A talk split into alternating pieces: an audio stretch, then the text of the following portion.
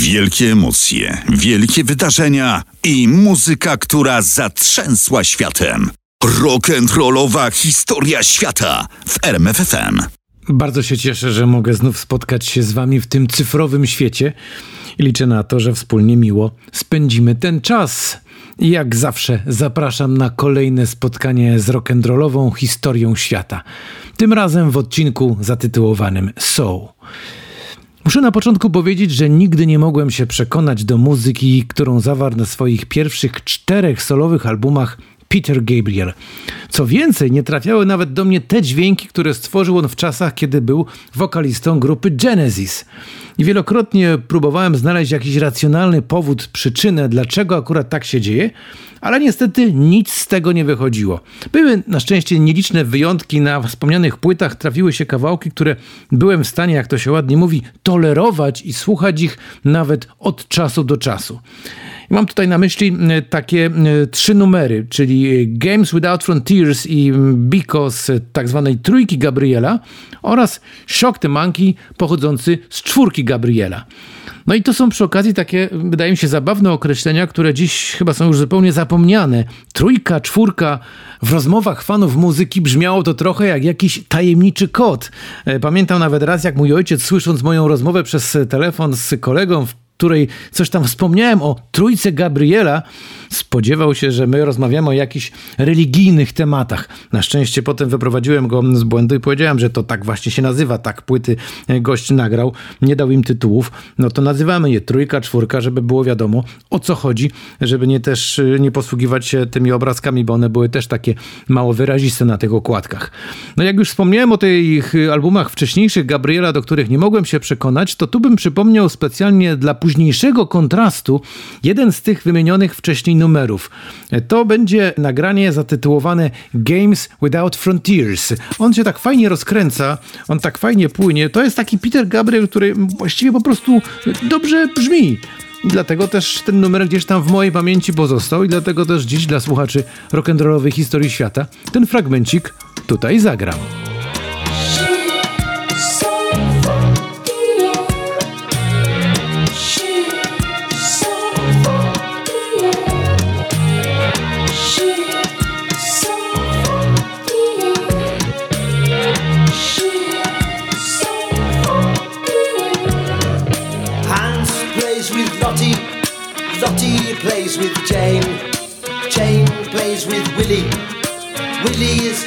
Again. Suki plays with Leo. Sasha plays with Brit. Adolf builds a bonfire. Enrico plays with it.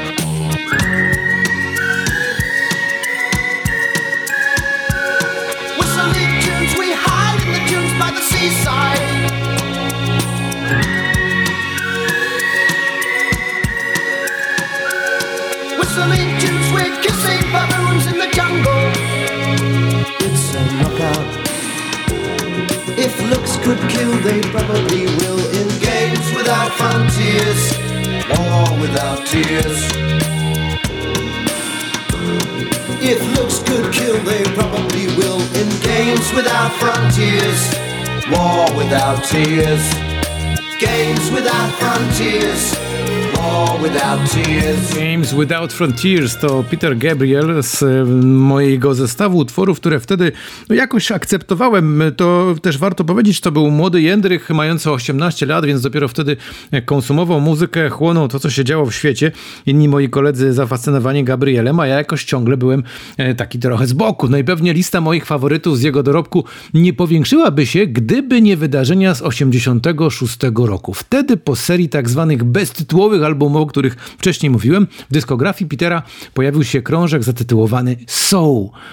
Choć byli i tacy, którzy mówili na ten album, że on jest zatytułowany S.O., bo przecież wtedy w połowie lat 80. ciężko było to zweryfikować. No pojawił się jakiś tytuł, napisane jest SO, no to może to jest SO, może miało być SOS, przecież wtedy też tego nie wiedzieliśmy. Na szczęście później jakiś mądry, doświadczony człowiek i znający się na rzeczy uświadomił właśnie takiego młodego gościa jak ja, że to jest po prostu So i tak należy ten tytuł y, wymawiać i tak należy ten tytuł właśnie sobie w głowie zakodować. A zwiastunem tego wydawnictwa był singiel zatytułowany Sledgehammer, który od razu zwrócił moją uwagę z stylem i klimatem wcześniej w ogóle nieobecnym w twórczości Petera Gabriela.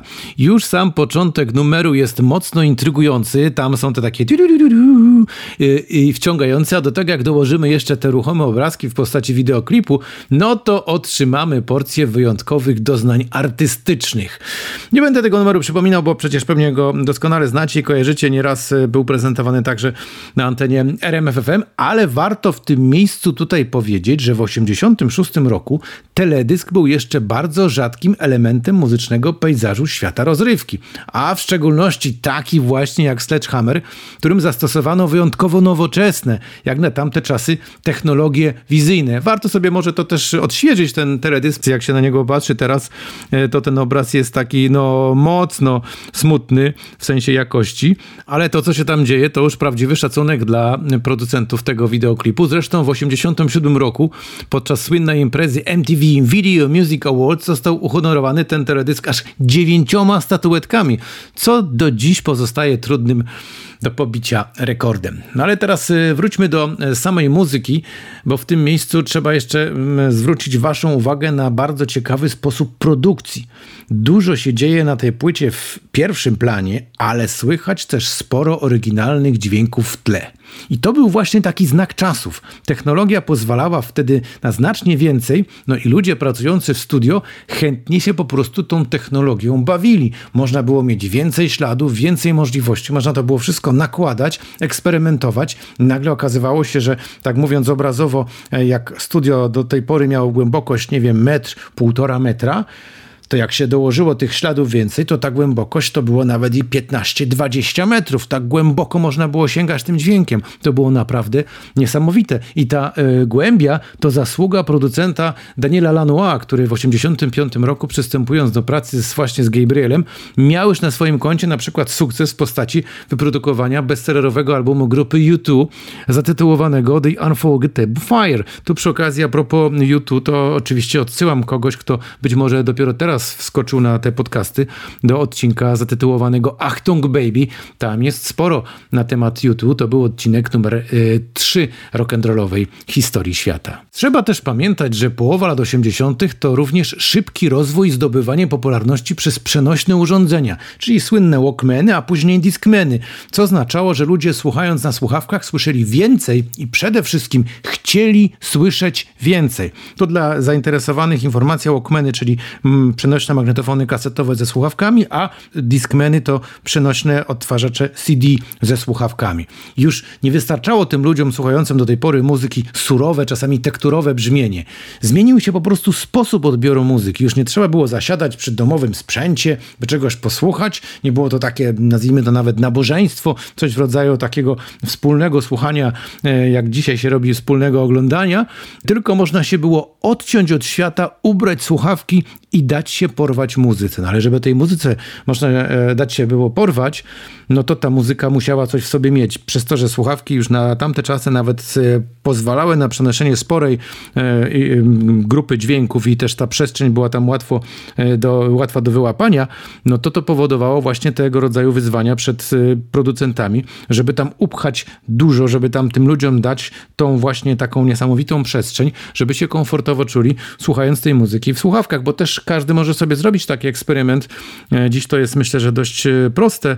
Pewne utwory, pewne dźwięki, które słyszy się na słuchawkach, zupełnie inaczej do nas docierają, porównując je z tymi dźwiękami, które słyszymy na przykład z głośników samochodowych albo też na jakimś domowym sprzęcie. To za każdym razem jest zupełnie inne doświadczenie muzyczne i czasem się może okazać tak, że pewna porcja muzyki dotrze do nas tylko dlatego, że słuchaliśmy jej na słuchawkach, a gdybyśmy zaczęli słuchanie od e, domowego sprzętu, to mogłoby się okazać, że zostanie od razu na samym początku odrzucona. Taka to jest magia muzyki. No, mówię to o tym wszystko dlatego, że wydaje się, że to dziś jest takie oczywiste, ale przecież wtedy ta zmiana dla sympatyków muzyki, po pozwalająca im na zabranie muzyki ze sobą na przejażdżkę, na spacer, po prostu gdzieś tam, gdzie człowiek się lepiej czuje, była to znacząca zmiana dla sympatyków y, muzyki, bo przecież oni wtedy odkrywali tę muzykę w zupełnie inny sposób. Kolejne nagrania z tej płyty, przypomnę, że to jest album Soul Petera Gabriela, a słuchamy go w ramach rock'n'rollowej historii świata, udowadniają, że stworzenie muzycznego dzieła, które potrafi zjednać sobie nowych słuchaczy, nieprzekonanych tak jak ja do wcześniejszych wydawnictw, jest zadaniem trudnym, ale wykonalnym. Bo zaraz po wysłuchaniu wspomnianego singlowego przeboju, czyli kawałka Sledgehammer, trafiamy na numer, który stał się prawdziwą perłą na tym albumie – Chodzi o nagranie Don't Give Up, genialnie napisaną piosenkę dla dwojga, zarówno dla tych, którzy ją śpiewają, jak i dla tych, którzy jej słuchają.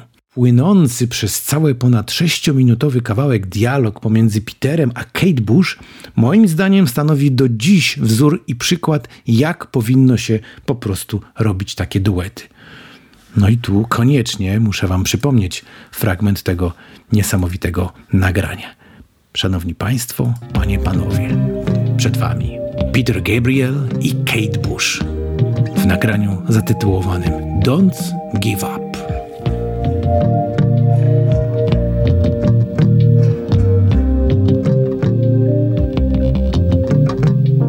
In this proud land we grew up strong. We were wanted all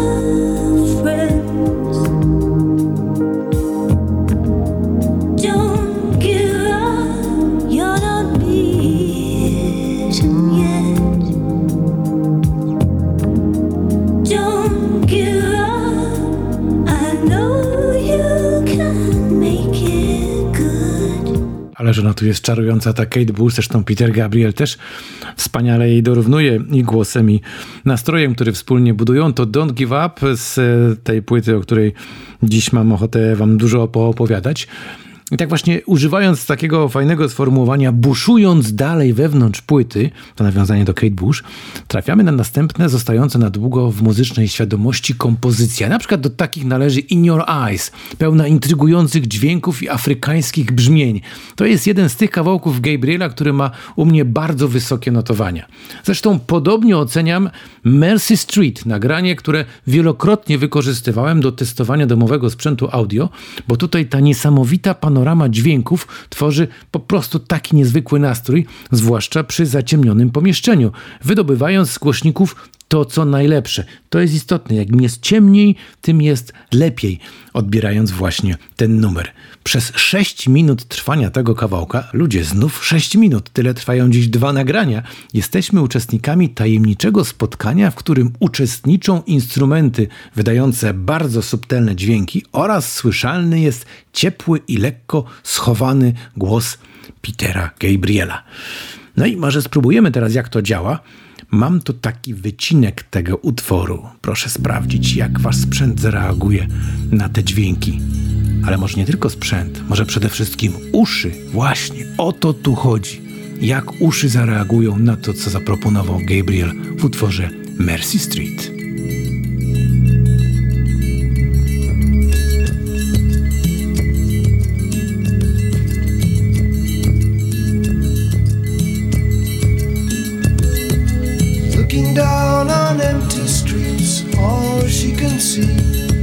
The dreams all made solid, the dreams made real. All of the buildings, all of the cars were once just a dream in somebody's head.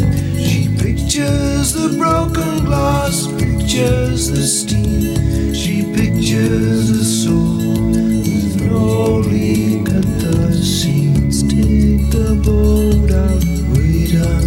darkness. Let's take the out. Wait until darkness comes.